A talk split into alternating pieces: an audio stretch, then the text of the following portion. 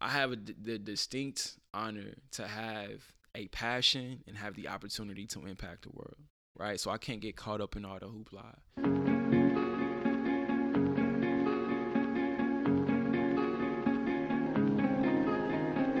Welcome to Opening Presence, the podcast about creative self realization. My name is Aaron Robinson. Thank you so much for joining me.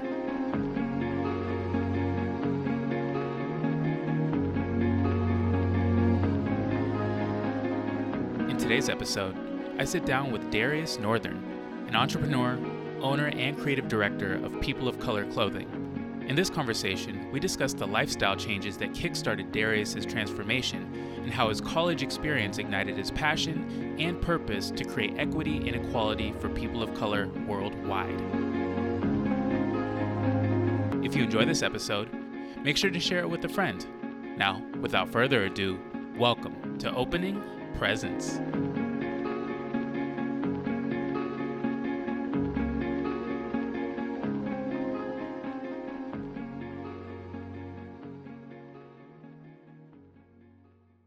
So, how do you feel about Tyler, the creator of the album, or the? Did you go back into? I started with uh I watched this Hot 97 interview with uh Ebro in the morning, and I was like, you know what? Let me. I think he he mentioned like Jill Scott, Erykah Badu, Vivian Green, people I used to listen to when I was young. I had no business listening to them in middle school, but for some reason I was just a soulful kid. So I'm like, damn, I, I understand Tyler in that sense. Mhm. So now I was like, you know, let me let me get his music a try. And I started with Flower Boy, Mhm. and then I went to Igor, and then I listened to his latest joint, and I'm just like, yo, he he's different. Mhm. And then uh, I think over the summer, Freddie Gibbs, or last summer, Freddie Gibbs had Tyler the Creator on his EP. I'm like, what is Freddie Gibbs and Tyler the Creator doing making music together? So I'm like, the respect is there from an industry standpoint. So I was just like, I just got to catch up. So Mm. started with Flower Boy. I'm like, okay, yeah, this is a this is nice. Like it's a it's a vibe. And then Igor was just more of fly, fly like Flower Boy on steroids. And I'm just like, okay, yeah, I really like this. And his latest album, it's like, okay, I, I'm a fan.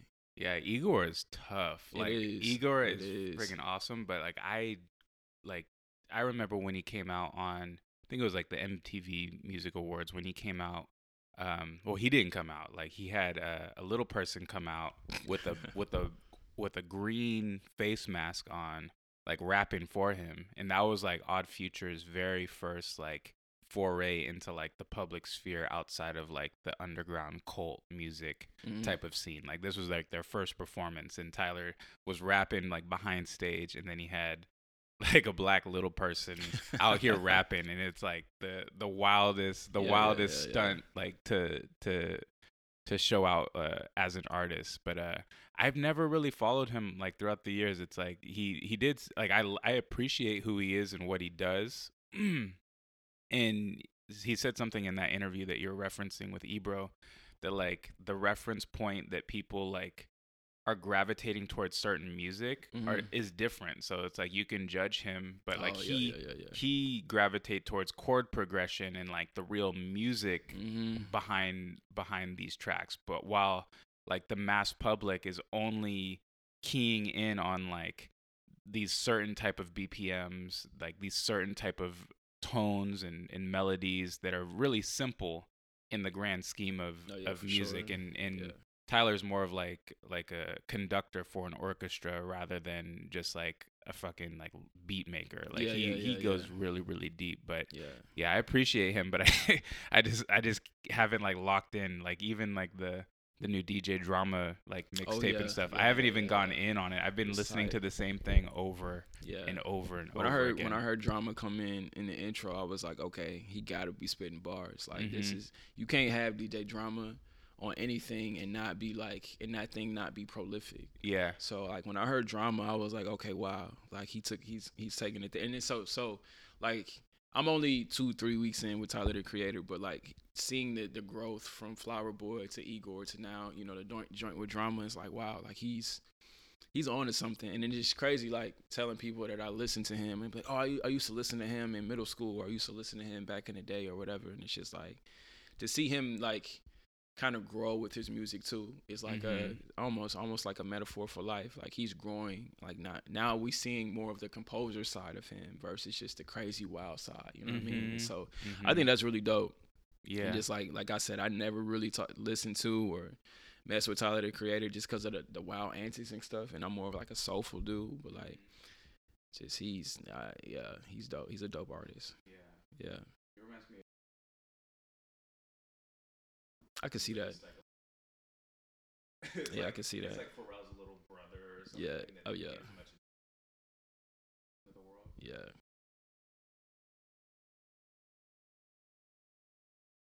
We'll go back to to home. Like, where's home for you, Darius? Uh, born in Nashville, Tennessee, raised just outside of Atlanta, Georgia, in Norcross, and uh, moved to Oregon in 2016, and I've been here ever since. hmm So, what was home like?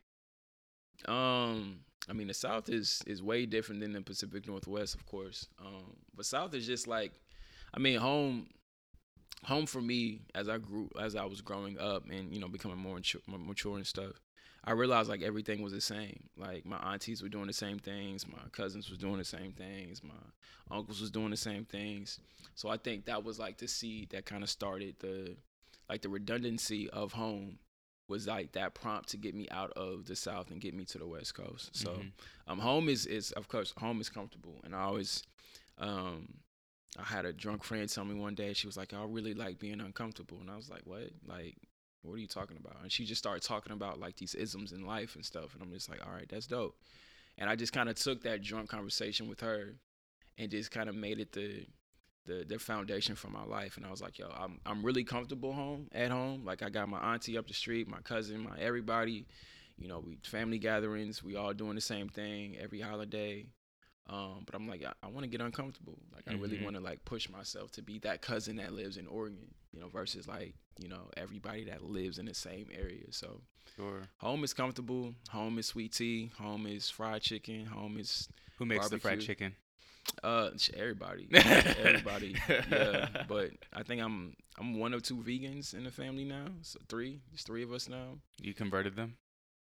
i was the first and that was the the process of me becoming uncomfortable um and the the i guess the seed that kind of planted the idea of Oregon in my head was like my diet and wanting to be different and seeing the chronic disease happening in my community.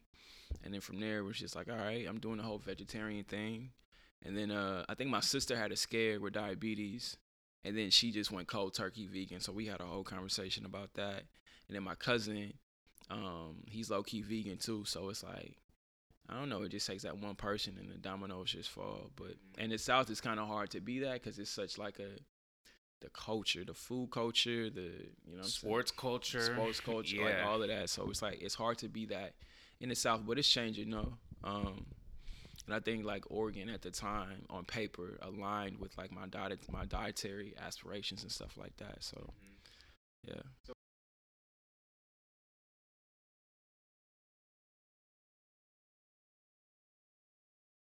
and and becoming uncomfortable that was the very first thing or Oh, did yeah, you for sure. experiment with other things I think um, I did a little bit of time in the military, and uh, I saw the same redundancy in the military as well. People doing the same thing, knowing what my life was gonna be like 20 years from now.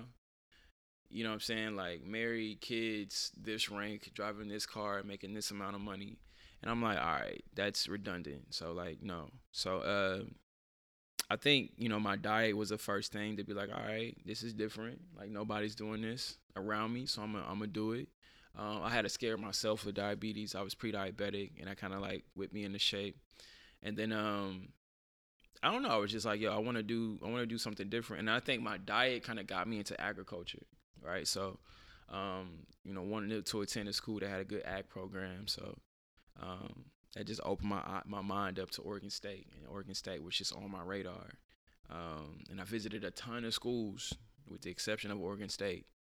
Um, but I ended up choosing Oregon State just because, Mhm. you know, again, my diet and that being like the thing that kind of started me on the course of like, you know, I'm a vegetarian. Then it's like, okay, I want to get into agriculture because I want to, I want to be able to learn agriculture, make it cool, and then translate it to my people back in Mhm. back in Tennessee. So that was the goal. Was like to come here, become something, learn something, learn the food culture in Oregon, and then you know bottle that up and then take that back to the South. So if there's people like me that want to go vegan, want to go you know vegetarian, I can speak that language and I can provide you resources. So yeah, that's how everything started. Wow. That time. I don't I don't remember my age. Um, it was like a year before I got out the military in 2016. Mhm. Um, and I just used to eat a lot of ice cream. I ain't gonna cap. like, I just love ice cream, and um, yeah, I would I would eat ice cream and then go play basketball for four hours after work, and that was like my Uh-huh. thing. Um, but yeah, once he told me that, I immediately start thinking of my family members, like opening up the, you know, you go to your auntie house and you see the little uh, insulin bottle or whatever. She see the little insulin bottle in a, in a refrigerator, so I just that instantly came in my mind. I was like, I don't want to be that. Like, I just can't. That that's not about to be my life. I did, I did. There's all these examples around you. For sure. if I go, Yeah, we have like uh, most of the same genes, so for so sure, man. It's all and obesity is crazy in the south. Like, Yeah. it's it's super crazy. So I was just like, I seen the writing on the wall, and I was like, you know what, cold turkey. I'm about to switch it up right here, right Mhm. now. So, and then, then Mhm. again, that was just that domino effect, you know. So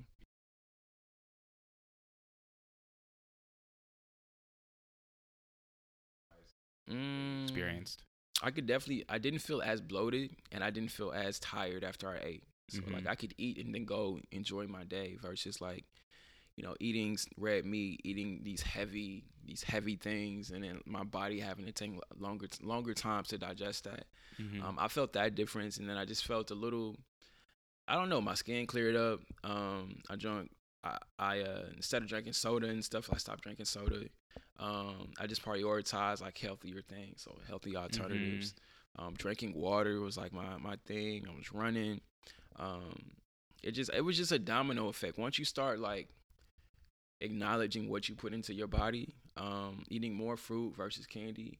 Um, once you once you realize what you're putting in your body, uh, it's just a domino effect, right? So then you want to drink more water. You want to use organic products. You want to use you know organic products on your skin. You know, so it's it was just a domino effect, and um, just I don't know that that scare that that thing just really prompted me to to change everything.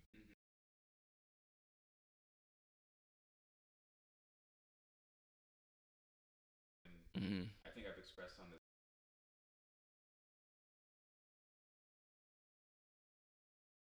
growth hmm pattern is like, because I experienced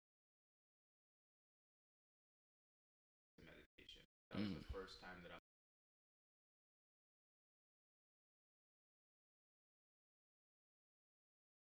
Growth that happens like because of that, because of making a decision and, and choosing like a certain lifestyle.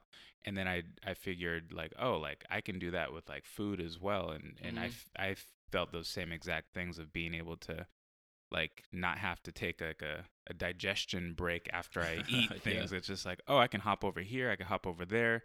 Um, early on, uh, before like doing vegetarianism for like these like maybe like a three month stint or something like that before I go back, um, was intermittent fasting. Like that was like the kind of like the start of kind of just being more conscious of when I ate and what I ate at the same time and, Yeah. and fasting until like noon and ha- having like a specific time window from like noon to like 6 or 7 p.m. and it's like all right you can eat in this window but you're fasting for the rest of the time and and just being just aware of like what is happening right now like these last couple of weeks I've been uh kind of going on like a food rampage like like like no like no lie just like i i realized that i was i released a couple of podcasts about like uh like sex and shame and emotions and all that kind of stuff and i think it brought up a lot for me hmm and i'm definitely an emotional eater.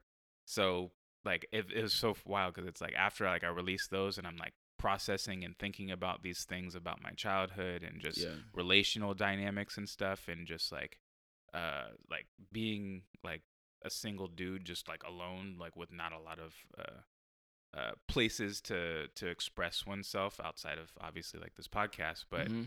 but I've realized I was like, oh fuck, I'm eating like late. Like I'm making Yeah, like yeah, yeah. sausages and shit, fucking eggs and like kimchi and just like just Sheesh. stuffing myself like with all this stuff. But like I I realize like where it's coming from, so I'm able to to condense that window.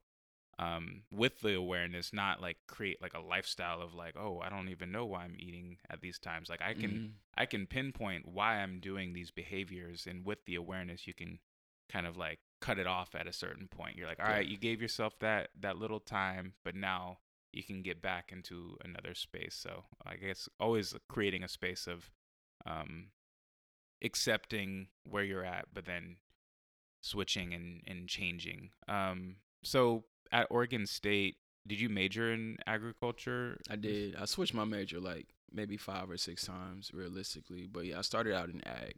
Mm-hmm. And then what did you transition into? Well, whole well the whole I started ag, and then from ag I went to business. From business I went to entrepreneurship. From entrepreneurship I went to ag business. From ag business I went to supply chain management, and then from supply chain management I went to public health. So I'm getting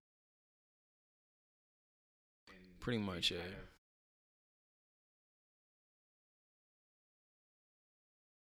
Yeah. The weird thing is, is like, I used to be, uh, I used to wake up every morning and I used to put these index cards on my wall. Um, and I was like building a wall with index cards, and it was like the discipline of waking up every day, having something on my mind that I wanted to like instill in myself, putting it on an index card, and then putting it on the wall so I see it every day. So like I was li- like literally building a business, um, through like my my journal and this wall. So when I took business classes, it was like so I'm like, yo, I can learn this on YouTube. Like, Mhm. like why am I taking or why am I spending tuition money spending, you know, on on uh on business classes when I can just get on YouTube and, you know, check out YouTube University for free and get free games. So I was like, yeah, I'm trying to do this business thing, but this ain't really working. And I didn't really like my class dynamics.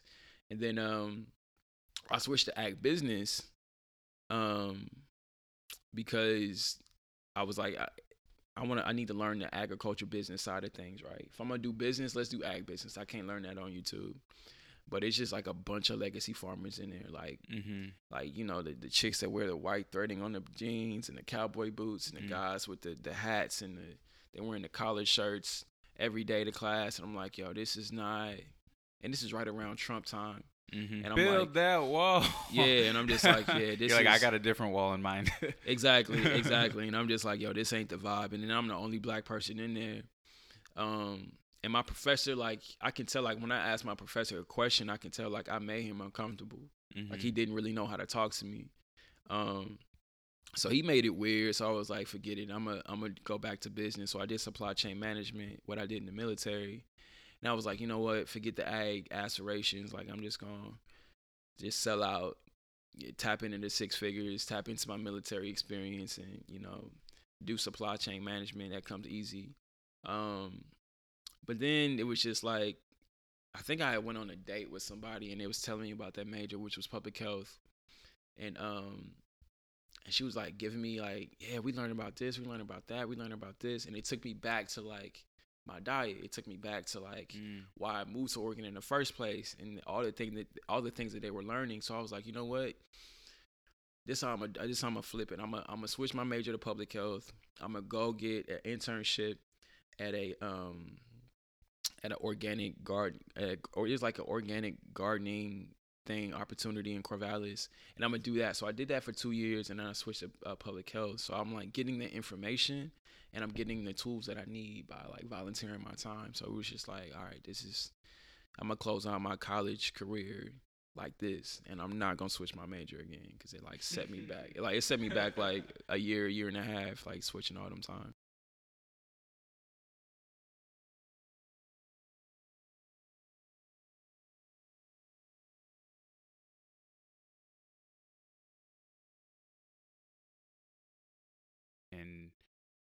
Your diet and all those things like how did those all culminate into your current expression of people of color Uh, I think it was more so like the environment at Oregon State.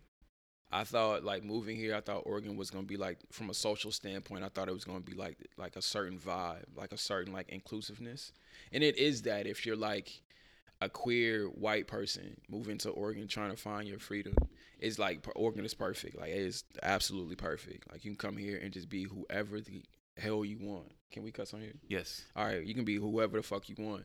Um, but when you're when you're black moving here, it just it's different. And I didn't anticipate like the lack of diversity. So like going from major to major, you know, being around like the frat kids and the sorority girls and being around, you know, the legacy farmers, being around um being around like the the athletes in certain majors, like everybody has a certain vibe. You know what I'm saying? The learning environment has a certain vibe. So like I think that really that experience really ignited the brand. Um, and it just so happens that I know a little bit about business. I know a little bit about agriculture. I know a little bit about you know public health. And I guess you know my experience holistically at Oregon State kind of laid the foundation for um, me accidentally starting the POC brand.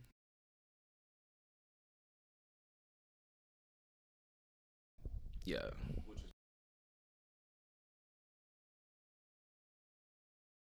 Or at times lack of diversity, but Mhm. finding a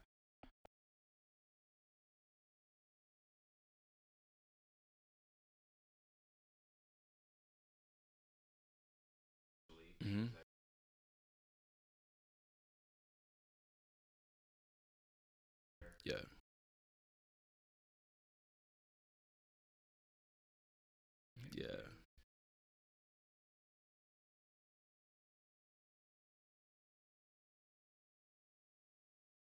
like what the messaging is and Yeah. what the what is the impact of people of color that you see. So the brand started out, I think, oh, oh, 16 maybe. No, it was set 2017, 2017. Um, and I was just really frustrated. I had somebody, people would ask me if I play football, if I play basketball, if I ran track. And I'm like, bitch, we don't even have a track team. Like, why are you asking me if I run track at Oregon State? Like, there's no male track team. So like, um, people, but people just wanted me to justify my presence there. Mm. Like, why are you here? And, or, and, and why are you here? And in what way can you entertain me? Basically, right? So it's like, um, do you play football? Do you play basketball? Do you run fast? And I'm just like, no, I'm just a regular black student. Um, and that was gonna be my first shirt. Like, I'm a regular black student. I am not an athlete. And um, but anyway, to, to take it back a little bit, me and my cousins on the phone, and I think Andre Iguodala got fined for saying the word nigga in an interview or something like that. And my cousin just like, he just went on a rant. And I'm just like, damn, bro, I wish I would have recorded that. And I used to record my conversations on my phone with my uncle because I have a crazy uncle who just says the most outlandish things, and he needs a he needs a sitcom. But I record him um, just so we can laugh about it later. But I was like, damn, I wish I would have recorded that, man. That rant was like epic. And um, I was like, man, I would have recorded that and put it on a shirt, and that became my punchline. Like, put it on a shirt. You say something witty, I'll put that on a shirt. And then, you know, I'm thinking about my experience at Oregon State, and I'm like, it's some shit I want to put on a shirt, like to let these people Mm. know, like, I'm just a regular black student, and stop staring at me, like, st- like it's it's making me uncomfortable. So I'm like, hmm, how can I make these people feel what I'm feeling? So I got on YouTube, figured out how to make shirts, and then going into my junior year, I started making putting stuff on the back of my shirts. And I put it on my back because like when people look at me, they look at me, then look away. Like they look at me, look down. You know what I'm saying? Whether you're female, male, or whatever, old, young, whatever. So I'm like, but if my back is turned to them, they can just see my back and just be cool. Like there's no intimidation factor.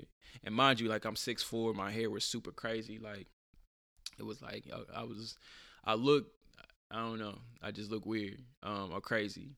Um, but anyway, um, so I put everything on the back and I sat right in the front row of every single class and right in front of the professor.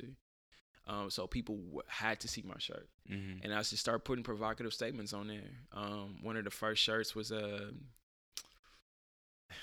"Your daughters want to date us and your sons want to be us." Um, and then my second shirt was talking about white privilege, and then my third shirt was talking about uh, what does it mean to be white? How often do you think about it, and how would how would your life be different if you weren't?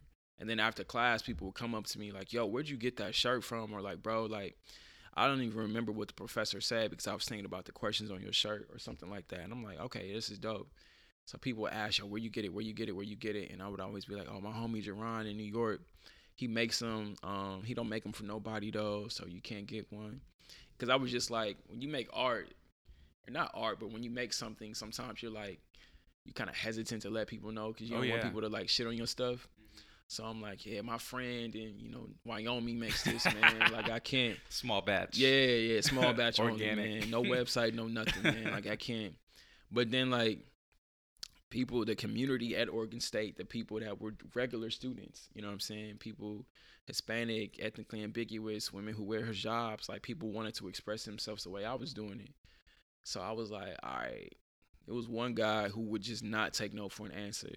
Um, and he wanted your daughters want to date us and your sons want to be us um, which I came up with. I think my cousin may have came up with that, or I came up with that. But it was apropos because I went into a pizza parlor and I had like I had these white girls staring at me like lustfully, thinking I was an athlete, and then I had it was another table of white guys listening to the Migos with their hat backwards, and I'm like, the heck. Mm. So I'm like, so your daughters want, yeah, what your daughters want to date is, and your sons want to be is. I'm like, hmm, let's put that on a shirt, you know. So, Mhm. um, yeah, I sold him that one. And he loved it, and before I knew it, I had like 80 people requesting shirts because he went out to parties and he was just like, yo, yo, video my shirt, video the back of my shirt, hmm and then uh, he would tag me. And then before I know, I had 80 people trying to get that same hoodie, and I was like, okay, um, I think I accidentally created something that's gonna turn into a business. So, yeah.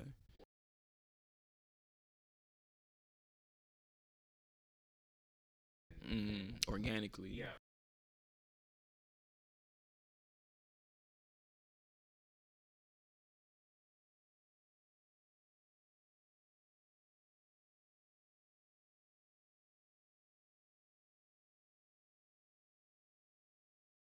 mind or what's Mm, what's what speaking for a lot of people of color like things that we like want to say verbatim yeah. to their face and be like Yeah. yo like this is what it is and and uh I think I wanted to I wanted to walk that fine line between like being provocative but not disrespectful. Like I wanted to like let you know I wanted you to see white privilege on the shirt and then see like you know at its pinnacle this is what white privilege is but then just keep it moving. Like I didn't want to like hold you. I didn't want to create like a like a negative response. yeah I like a wanted you to re- confrontation yeah, I wanted you to receive it, internalize it, you know, kind of disperse it around the people amongst you, around you, and then keep it pushing. So like, I remember the first time I wore my white privilege shirt. Well, maybe the third time, because the first two times I didn't take my jacket off because I was, I was scared. But uh, I think the first time I wore it, I was here in Portland, and I went to uh, some Ethiopian spot here in South Southeast, and um, I walked out, and I forgot I had the shirt on. But I walked out, or homie, the homie, the owner of the restaurant saw my shirt. He loved it, was taking pictures of it and stuff. And then uh, I walked out. You know, I'm I'm on cloud ten. I'm like, all right, somebody gets my shirt. And then I walk out, and then these three white ladies get behind me. And he's like, oh my god, look at his shirt. And she like taps her homegirl, like, look at his. Oh, take a picture of that. And it just her tone like really like off put me, and I'm like, damn, she's not receiving my shirt the way I want her to receive it. Like her tone lets me know like she's offended. But I'm like, you know what? Like I could be on to something because I want people to have like that visceral, not visceral, but I want them to have a reaction that's like, dang, like I never thought of that, or I don't think of because as people of color, we have to think about our identity all the time. When I walk into a restaurant, it's like, all right, let me look, hands on my pocket, hands on my pocket, hood off. You know, let me, you know, look presentable or whatever, like look less intimidating. Mm. Um, but for white people, they just kind of they get to go through life not really thinking about identity. And with my brand, I, I I was like, you know, I can create those moments to where like I can create that awareness, I can conjure up conversation, and I can get people thinking about like their their conscious behavior. So I'm like, Mm. that's my goal. Like though, like if my if my shirt doesn't do those three things, it, it's not gonna be a part of the collection. Like I really want you to see my shirt, receive my shirt, internalize my shirt, and then disperse it Mhm. whether it's like talking to somebody beside you or taking a picture of it. So it's it's a it's a unique experience in that way, and I think like I really tried to make the brand an experience and try to make it inclusive, make it as inclusive as possible. So even choosing a name, um, you know, we me and my cousin were going back and forth with names, and I was like. You know, let's do people of color. He was like, "Yo, let's do people of color with a U." We was gonna do it a black experience, but I'm like, that's just capping it to us Mhm. like everybody. I think I was taking a class at the time, I'm like, yo, everybody's dealing with shit. Like everybody, like, you know, Trump is talking about building a wall. You know, you still got that um, post 9/11 business terrorism talking. You know, what I'm saying that they dealing with. Um, you got ethnically ambiguous people, you know, getting asked about their identity every five minutes. You got, you know, biracial people trying to figure out like what side they fit on. And it's just like we have so many people, so many issues with under the cloak of people of color. Like I'm like, let's try to hit them all. Mm-hmm. Like let's try to find something that people can connect to. Let's try to find pieces of content to where people can like, you know, it's us unity in the front, but in the back, let's get specific. Like mm-hmm. let's try to mm-hmm. Create that awareness, that conversation, in those moments for people to examine examine themselves. So. Yeah.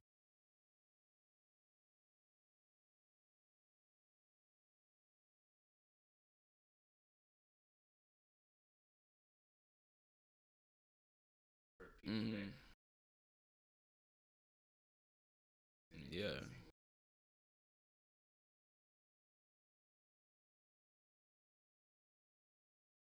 Mm-hmm. I'm just like a normal dude. I'm yeah. dope. I'm dope as fuck. But yeah, yeah. like I'm not here to entertain you. It's like yes, I have these words and I have this look and and it's just like my natural being. It's myself, but it's like this isn't here to to entertain you at all. And and For that sure. that whole uh I guess like idea is like ingrained in a whole population of people that look at us as because they only bro when you look at black people as a whole, white people only see us doing extraordinary things, right? Yeah. So even like the Blazers, like as much as this city loves the Blazers, ninety percent of the team is black. Mm-hmm. The face, the two faces of the team is Dame Lillard, CJ, black. You look at the Lakers, black. You look at the track team, black. You mm-hmm. look at the mm-hmm. Seattle Seahawks, black quarterback, black running back, like black. You look at the Dallas Cowboys, black. Mm-hmm. Like so mm-hmm. like white people when they, they only see us doing extraordinary things. So I feel like and that even I feel like that perception, that that energy, that visualization even perpetuates itself into like um, you know, police and and you know, black men encountering one another and, you know, them thinking like, oh shit, like I only see this guy jump high. I only see this guy doing strong things. I only see this guy running fast. Mm-hmm. So it's like I, am all I'm threatened. So my hand is on my gun. So I feel like that energy perpetu- perpetu- perpetuates itself in so many different areas of our lives. Mm-hmm. Um, that that dopeness that we have, like it's just. Yeah. that's like your worth. Like, yeah.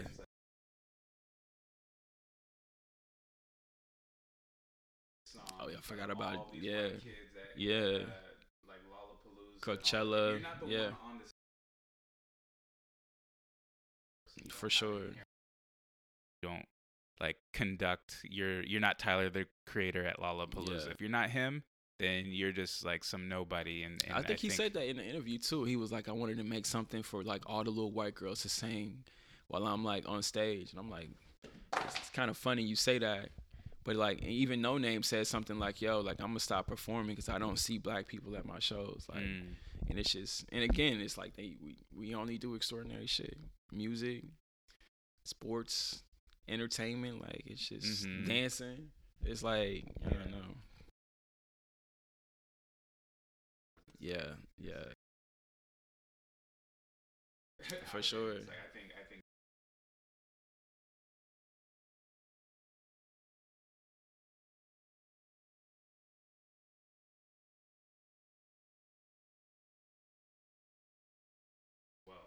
yeah. You know, like yeah. Like, for once. yeah. I tell people, I say, all you got to do is put on a POC shirt, show up, and let the shirt do its job. Like, mm-hmm. and it has like, like I remember feeling like I had an aura. I wear the shirt so many times now. Like I don't. It's kind of it's kind of like dr- drinking coffee. You just become numb to it. But like, there's a certain aura that I have when I wear certain pieces. Like I walk into a room, I know I got POC on my chest, and people like, okay. And then I turn around, they're like, okay. It's like, you know what I mean? It's Yo. like, it's like it, it's an experience, Yo, and I love that part. Mm-hmm.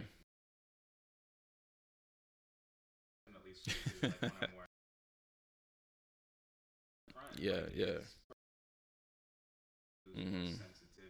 Yeah. sensitive. Yeah, yeah, yeah.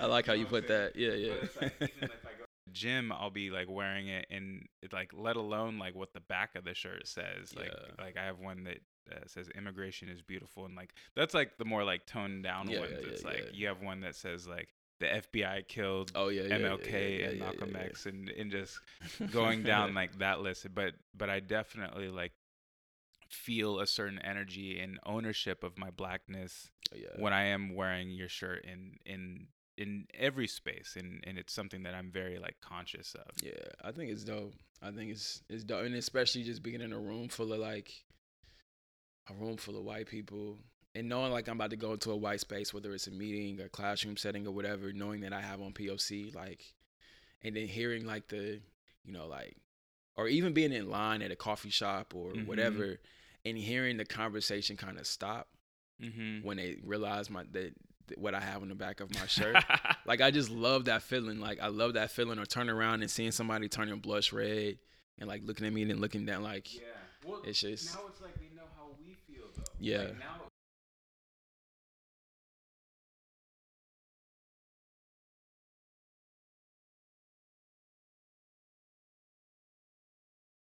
Mm. Yeah. And that's what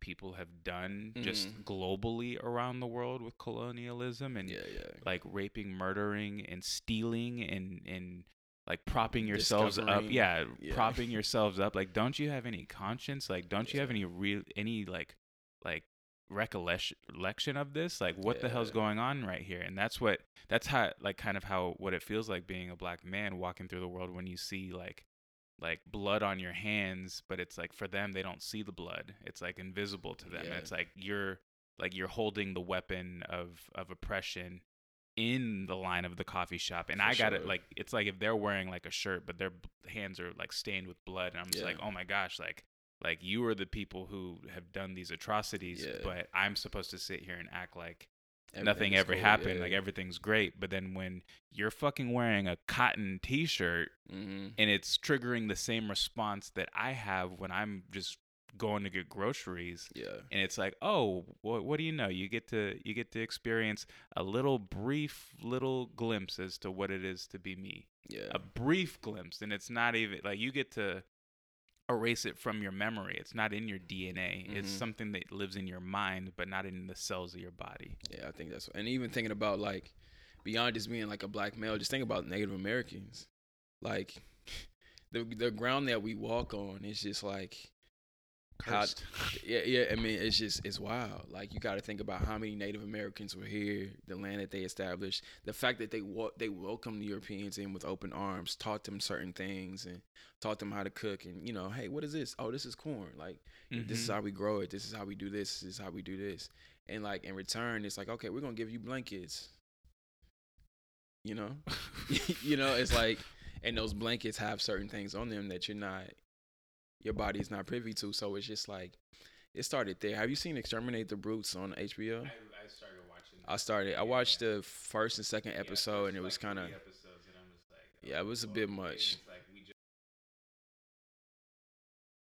Oh Lord, like we're about to go somewhere that Yeah, the, the scene where they like he was talking to the native tribal leader or whatever, and then he just like pulls out the gun. hmm I'm like, wow, okay, yeah. Let me. I paused it there, and I was like, all right, let me uh turn off my cell phone, shut my door, make sure I have no distractions because this is about to get real. hmm And like exterminate the brutes is like it's pretty dry. It's kind of hard to digest, hmm but like the information that he's putting out and just like the visuals, it's just like it's humbling.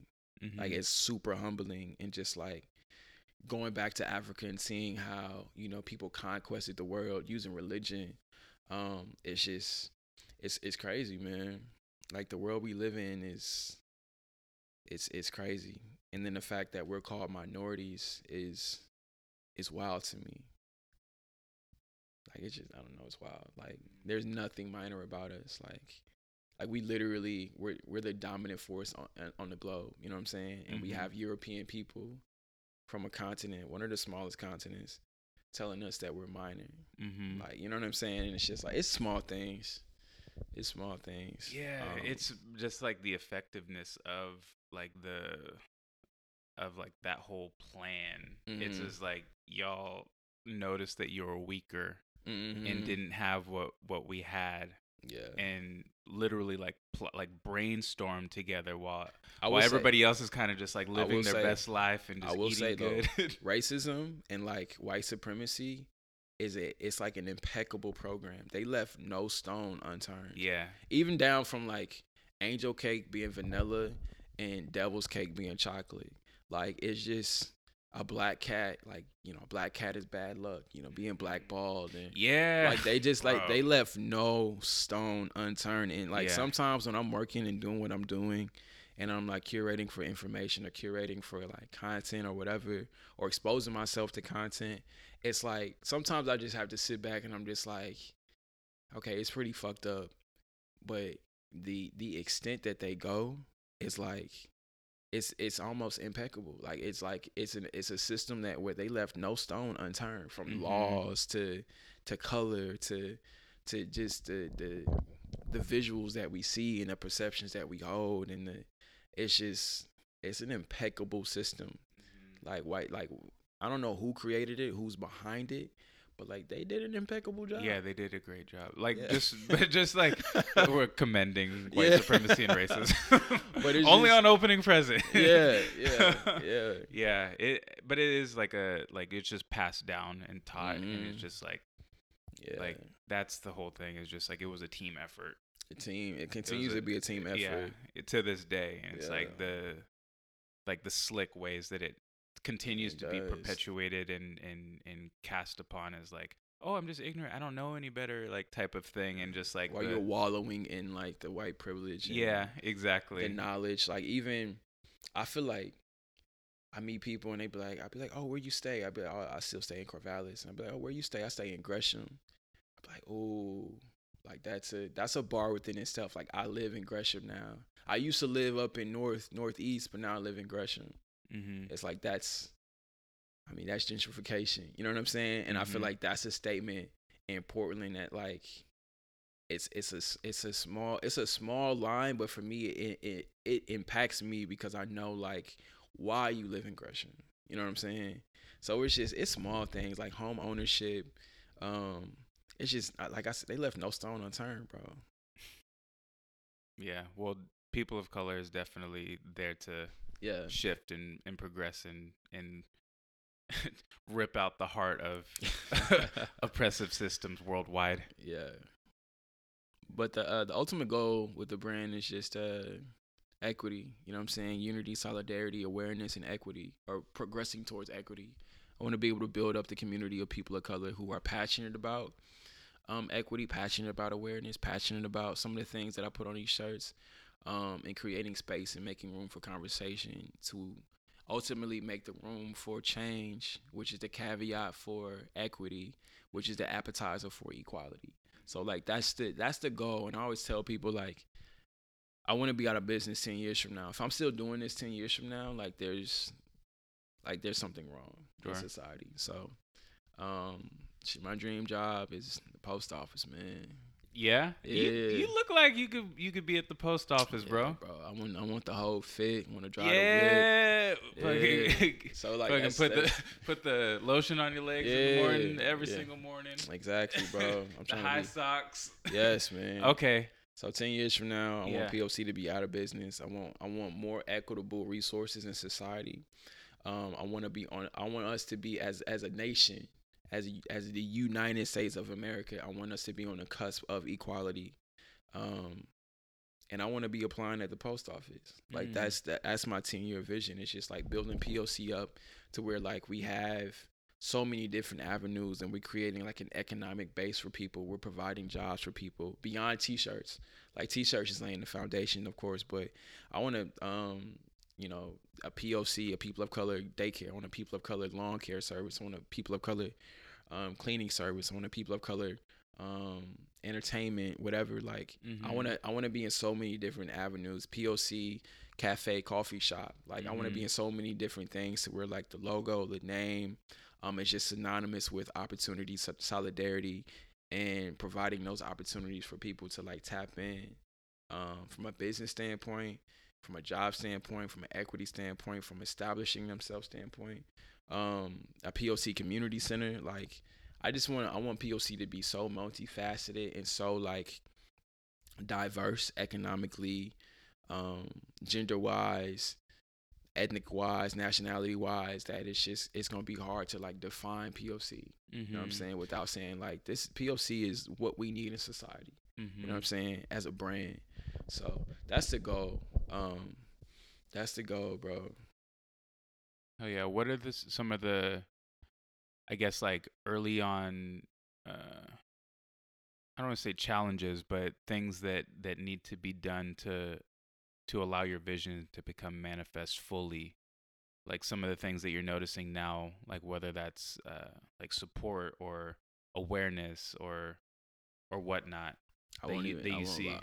I won't lie when I first started I remember telling somebody like yo I'm about to have a hundred thousand followers by the summertime I'm about to be doing this because I really thought my brand was just gonna blow up um overnight but it's just like being a business owner and then being an activist, a low key activist on top of that. It's a grind. Um, so some of the challenges that I face is just like, of course, like not having the knowledge and having to like, you know, when I'm on YouTube University or YouTube, um, and hearing people say certain terms and researching those terms and seeing, you know, certain the way, you know, people, you know, learning LLC, which I knew what an LLC was, but learning um, the difference between an LLC, a tax corp, learning, you know, paying taxes and learning those type of things from a business side uh, side point, um, and then dealing with a distracted consumer. Um, it's kind of hard to like you know be promoting and establishing a brand when you got so many people starting clothing brands, so many people doing this. Um, and I've just kind of learned like not to compare myself to other brands. You know what I'm saying? And not get caught up in age, not get caught up in all that stuff that society tries us to you got to do this by this age. You got to do this by this age. You got to do this. You got to have that. And I'm just allowing myself to live and learn and just keep growing. Yeah. Right. Yeah, establishing like a worthy goal is something yeah, that's sure. so fucking important and something that I found like recently too. Mm-hmm. Like it took it took a while, but like ever I think everyone kind of goes through life with like, oh, I gotta be a millionaire before 24. Yeah, I'm like, bro. yo, that's like, like a like that. that's like a one percent type yeah. of thing, and that's not even like a worthy goal. It's like, what are you giving once I switched to like what can I give, mm-hmm. um, that's kind of like where like the pressure kind of fell away, and it's just yeah. like being okay with, like I'm grateful that I get to just learn and grow, and mm-hmm. that's basically like the whole mo of behind Opening Presence, and it's yeah. it's like my whole ethos is like addressing the the limitations that you were given by your parents and through your experiences mm-hmm. and working through meditation to create awareness to allow yourself to have a different make different decisions in your life so whether that's choosing sure. diet or choosing what types of relationships i enter- entertain it's like just constantly being in that mode of i have power over this situation right now and mm-hmm. i'm choosing to grow i'm choosing to to read these certain books. I'm choosing to start a business and and take it slow and and sure. really embodying the learning rather than just yeah. kind of like like just referencing things and not really internalizing yeah. the things that I'm learning along the way. It's like I want it to be like down packed within my my being and those things take time. Like yeah. once you once you like accept that like yo, this is the long journey type of thing. It's a slow then, cooker. Yeah, it's a slow cooker, and it's yeah. like, yo, I'm willing to, I'm willing to to sit with it and and grow with it, and I think the anxiety for immediate success mm-hmm. subsides mm-hmm. from that, and you're just like, yo, like I already know what I signed up for, so yeah, let's just do it the right way um, throughout it. Which is why I sat on that, been sitting on that that video for three months. Yeah, it's crazy, man. But it's, I mean, to your point, it's like we live in a microwave society. Everything's hap- everything is happening fast, and then to to compound that, we're we're a lot of people compare their chapter one to somebody's chapter 35, mm-hmm. right? And we're always comparing ourselves, whether it's oh he did this by this age, or she did this and she's you know in a relationship, or she needed I I need to do this by this, and it's just like no, like prepare your food, It's just like cooking, right? You putting something in a in a in a slow cooker, you need to prepare it season it, you know what I'm saying?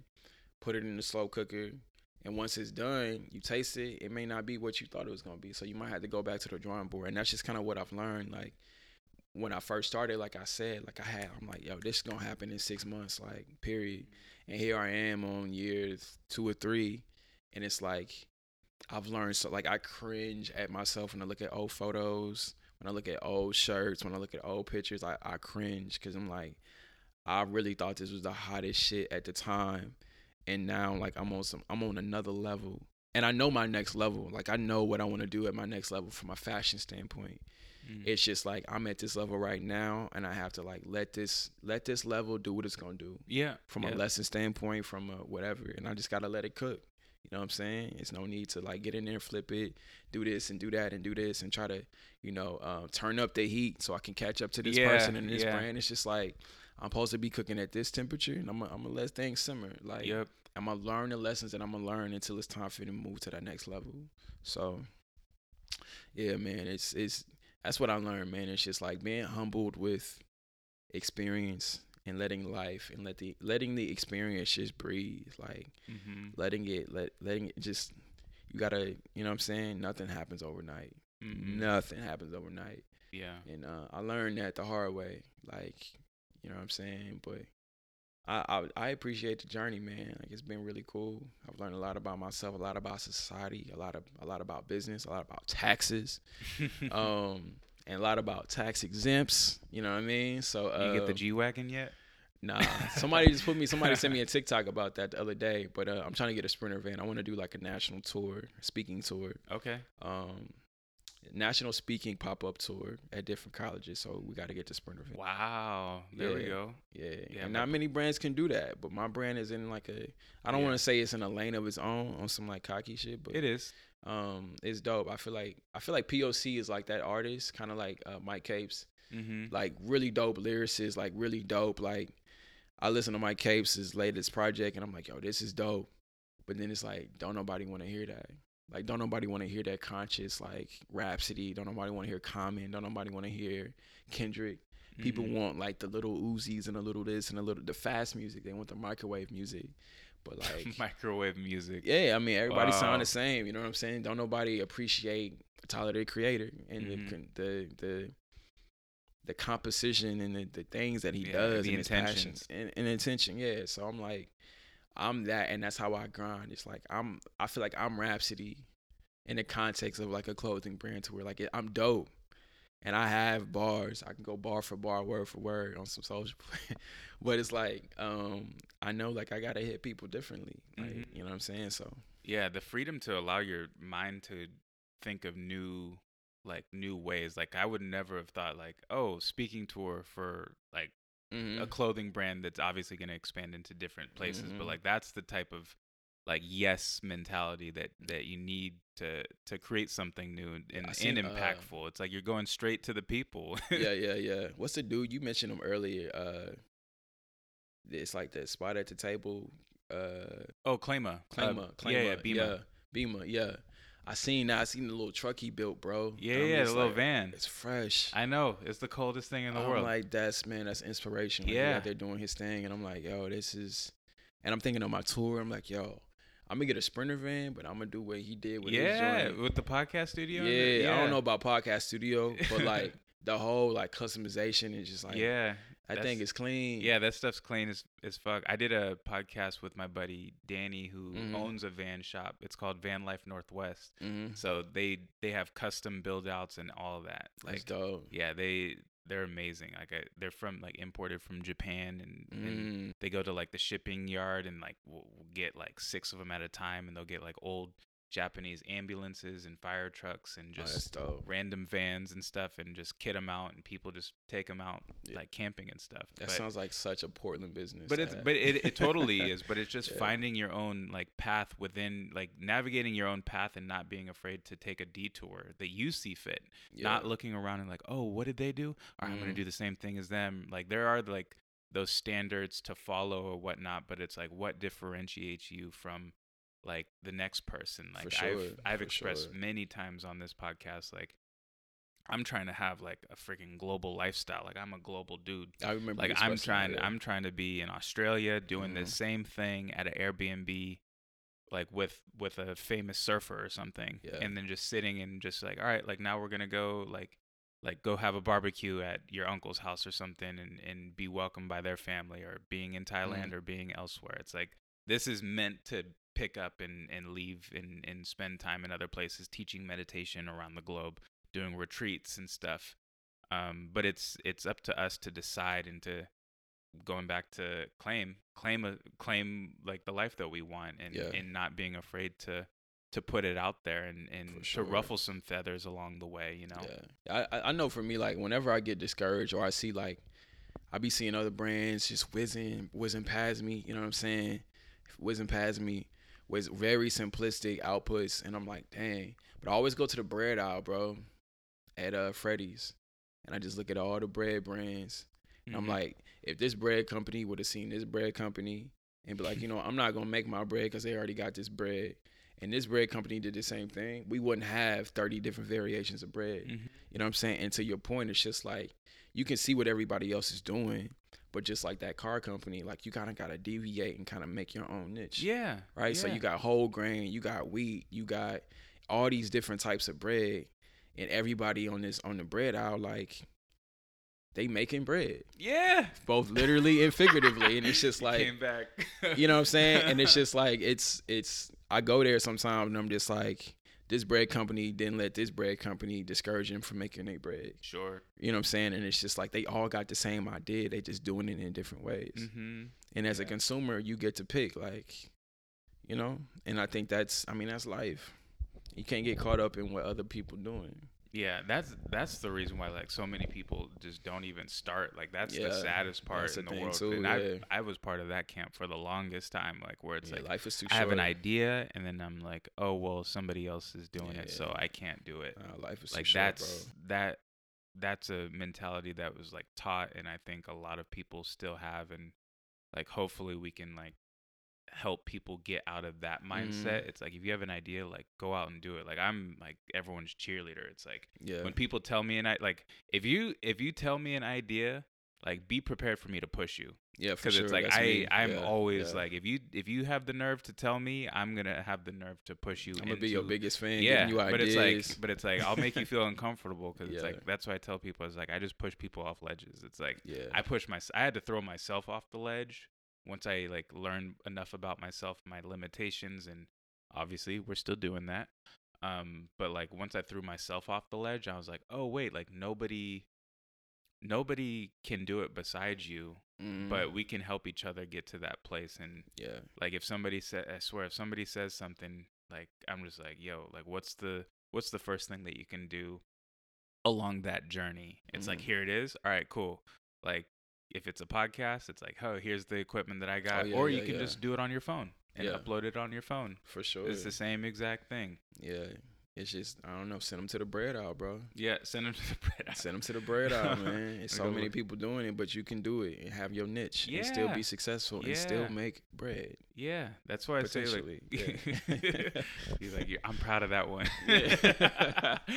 yeah i think the the one thing like that's how i shifted my feeling about like like seeming like flaws and whatnot like Mhm. thinking like my flaws but it's like yo like your perceived flaws is something that nobody else can replicate so Mhm. maybe that's your superpower that Oh, yeah, for sure. differentiates yourself from like nobody else can fuck up like i could fuck up so why don't i own that and differentiate myself from the pack because it makes Mhm. me special in owning learning creating that mindset of just owning everything that it is about us like that self-acceptance part Yeah. where it's like I I don't care what anybody else thinks about me.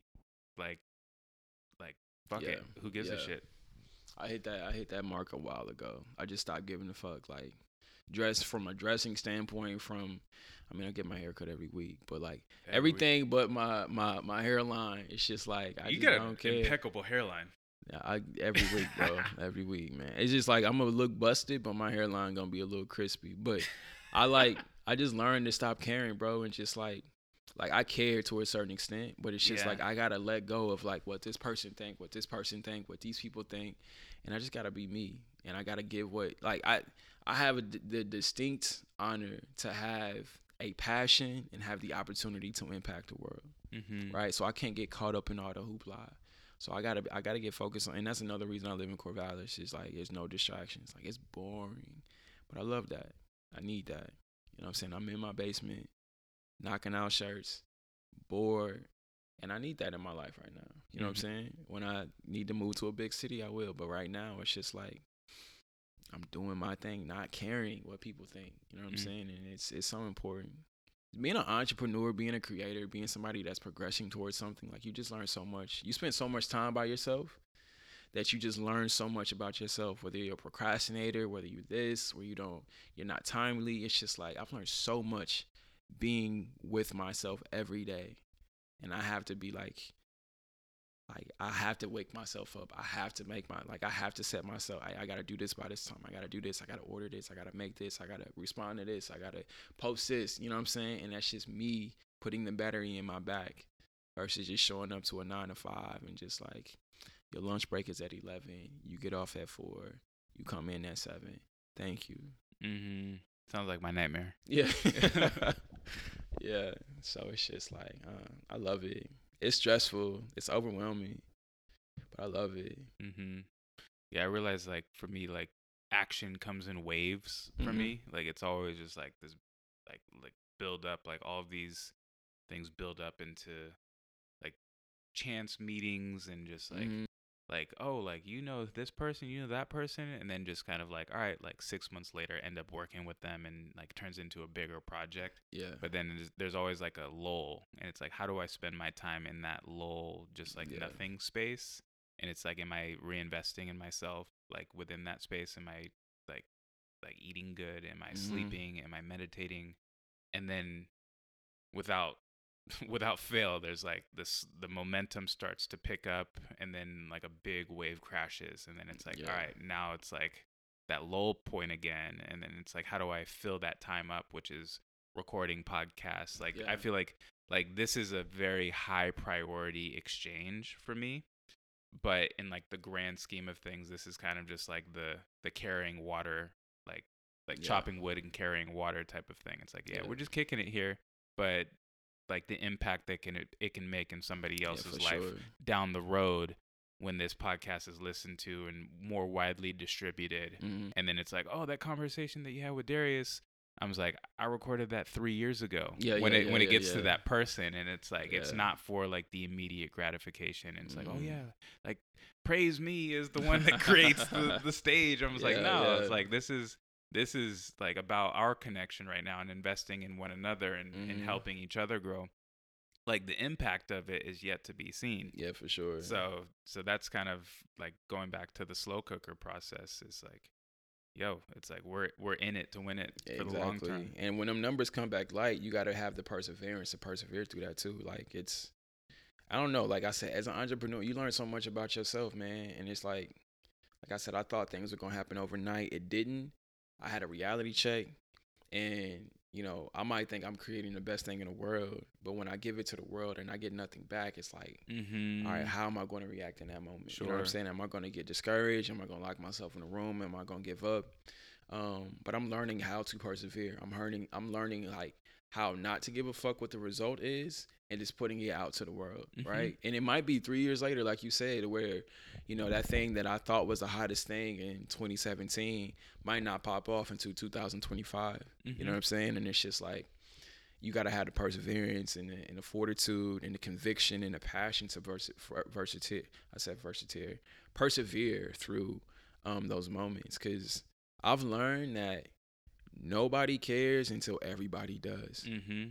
and it's like when that nobody cares moment is happening in your life, you gotta keep keep you gotta keep grinding like you're a Fortune 500 company and you got investors and you you gotta just keep that mindset because nobody cares until everybody does. It's just so true.